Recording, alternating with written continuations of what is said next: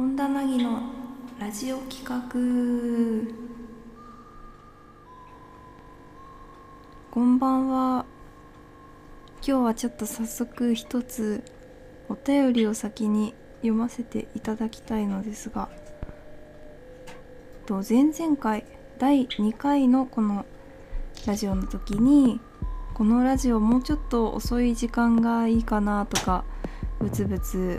言っていたのですが、それについてリスナーの方からご提案いただいてたので紹介させてください。お便り。こんばんは。今週は仕事の都合でリアルタイムでは聞けませんが、夜分遅く失礼します。放送の時間についてですが、水曜23時30分からはどうでしょうか。なぎさんの続きで匿名ラジオに入れたら最高だと思うんですが、あとお便りに関連してお聞きしたいのですが、収録はいつ頃に行っているのでしょうか。収録をするまでにお便りを送れたらと思っているのですが、収録をいつ行っているのかよくわからず送っているので、ご迷惑になっていないかなと、おおよそでいいので教えていただければ幸いです、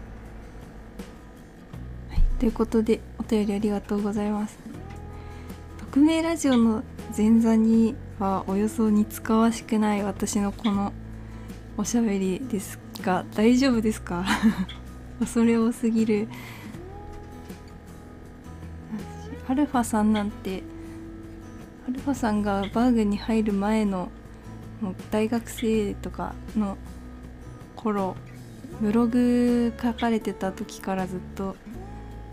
私は通学の時とかに読んで、すごい元気もらってたんですけど、それでその時かな、なんか私は友達にこういう人いるんだけどって言って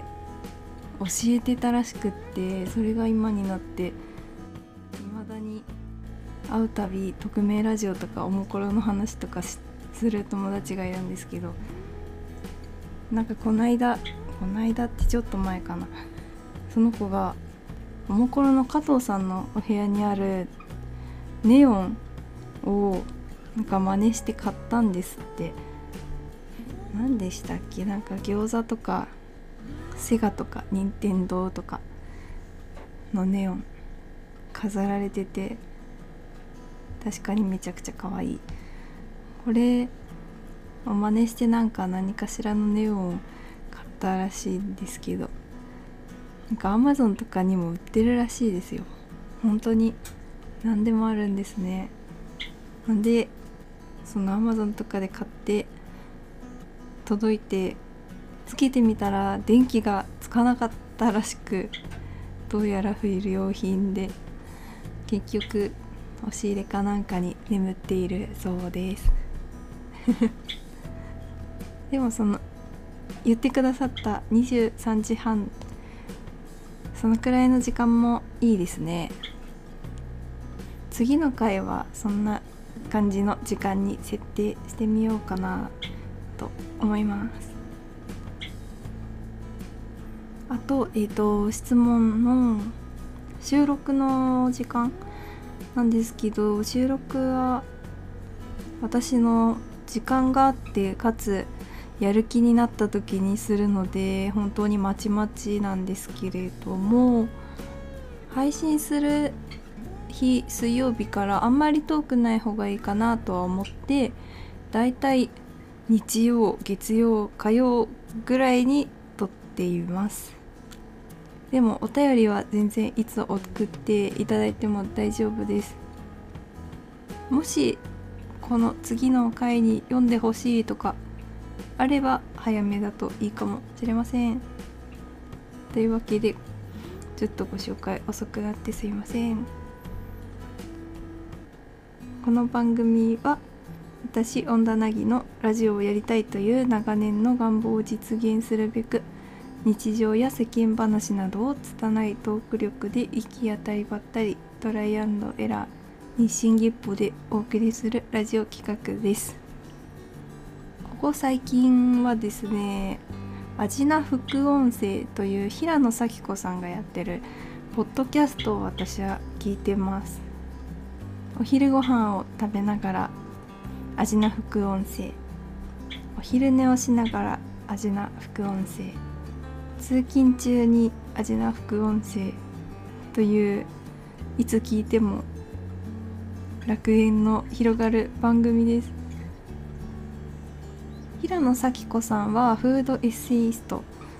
と言っていて、とにかく食べることが大好きな方で、本を出版されたり雑誌の連載を持たれたりっていう活動をされてます。あとお菓子をプロデュースしたりねしてますね。ノーレンズンサンドイッチっていうお菓子とかで、フードエッセイストとおっしゃっていて、特に文章を書いたりお写真も本当に味のある写真撮られるんですけど、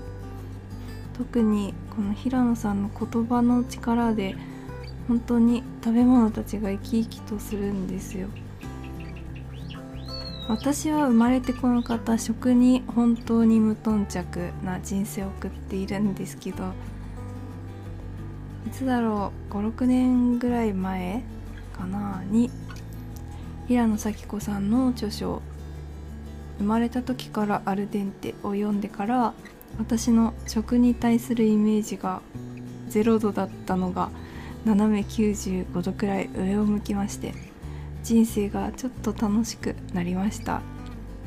平野さんの書き物とかポッドキャストとか SNS とか、よかったら見ていただきたいなって思うんですが、それにちなんで今回は私も味な話をしようと思います。そういえば、ちなみに私のこのラジオも Spotify でポッドキャスト配信しましたので、作業中に流しておきたいとか何度か聞きたいなんて方がもしいらっしゃれば、そちらからもお聞きいただけますと、宣伝も終わったところで、私の浅い食体験の中から、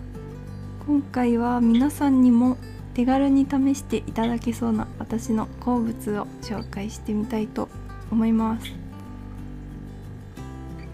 まず一つ目は、ちょっとご褒美ご飯にセブンイレブンのサバの味噌煮です。セブンイレブンの商品ではダントツ好きな不動の1位です。サバ味噌、しょっちゅう食べるわけじゃないんですけど、今日はちょっとしたご褒美に好きなものを食べちゃおうという時によく買ってます。これは何年もあるド定番商品にはなってますが、食べたことない人はぜひお試しください。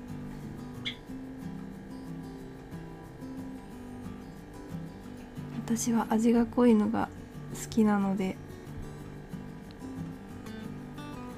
セブンのサバ味噌をとっても好きです。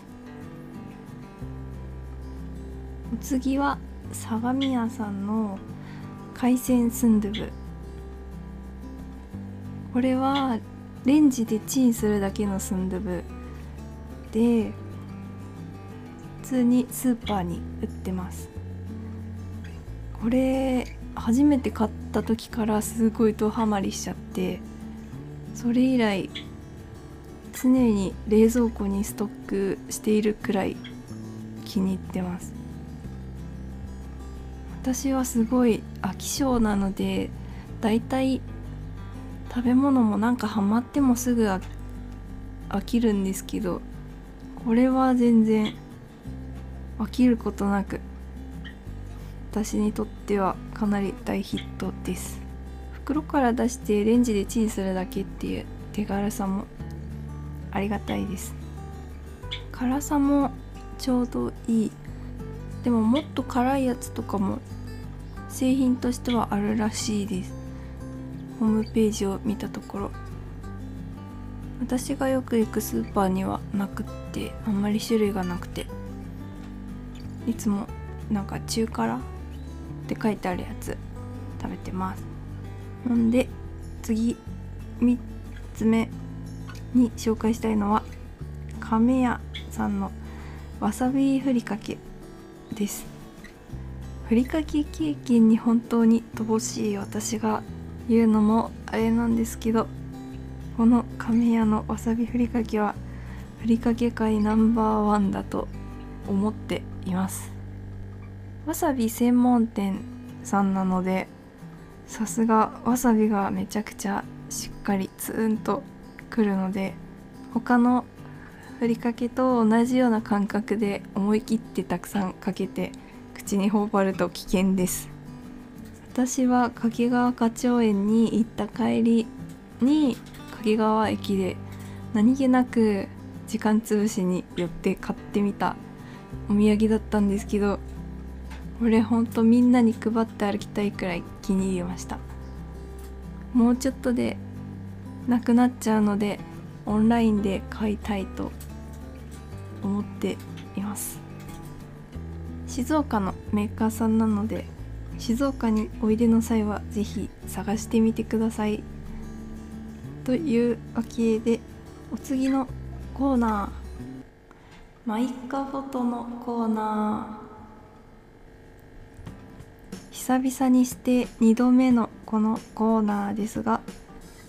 今回は味の話にちなんで食べ物関連でいこうと思います。まず1枚目がこちら。こちらわかりますか？そば湯が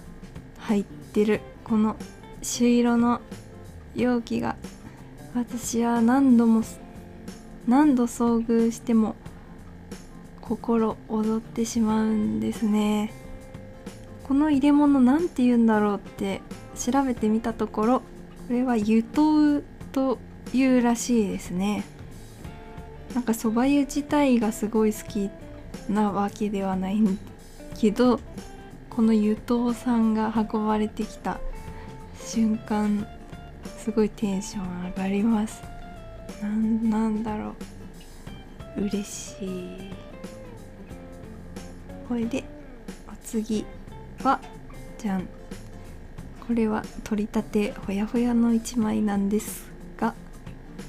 新宿中村屋さんのレトルトのクリームシチューとスープカリーです。レトルトって安く手抜きで済ませたいなっていう時に使うみたいなイメージが私は割とあるんですが、安いだけじゃなくてちょっといいやつを買って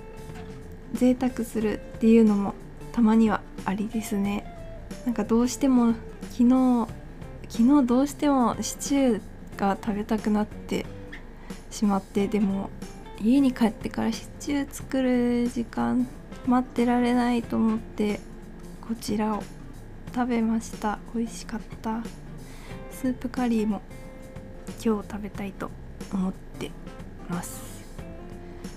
スープカレーといえば、この前札幌に行った時に食べたスープカリー素揚げプラスさんっていうお店のスープカレーが本当に忘れられないですね。私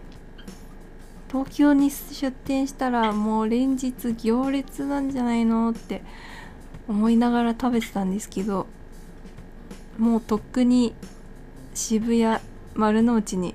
出店されてるみたいですね。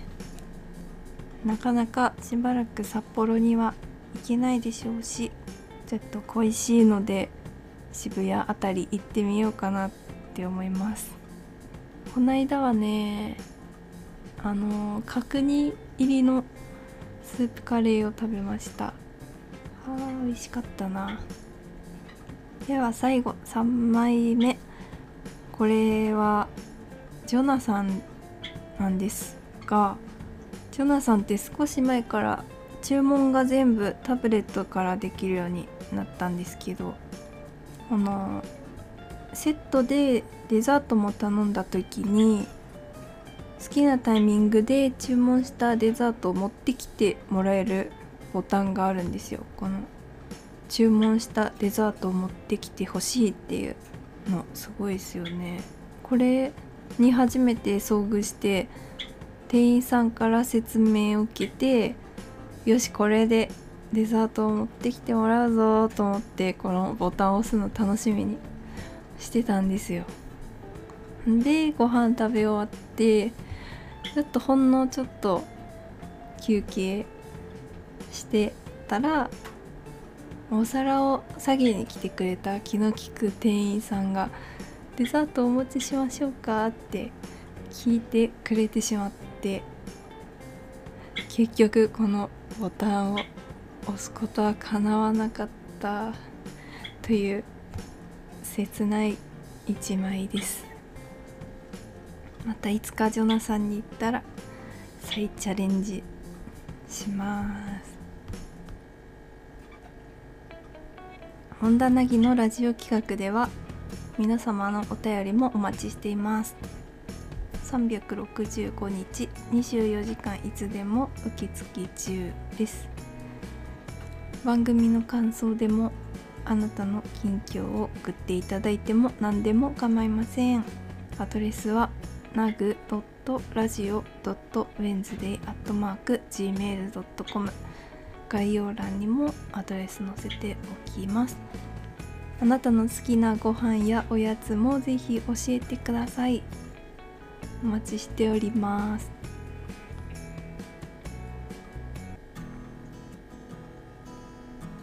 今回は味な話ということで、ご飯にまつわる話いかがだったでしょうか。お腹が空いてきましたか。ここでなんと重大な忘れ物をしていたことに気がついたのですが、それは私の親愛なる高木ベーカリーのパン。スーパーとかで買えるパンの中で一番好きな製パン会社さんなんです。ご紹介を忘れていました。私は毎朝高木の豆乳ブレッドとコーヒーで一日を始めさせてもらっています。正直言うとたまに山崎製パンのダブルソフトに浮気もしちゃってますが、やっぱり高木が一番なのです。あなたの街でも見かけたらぜひ買ってみてください。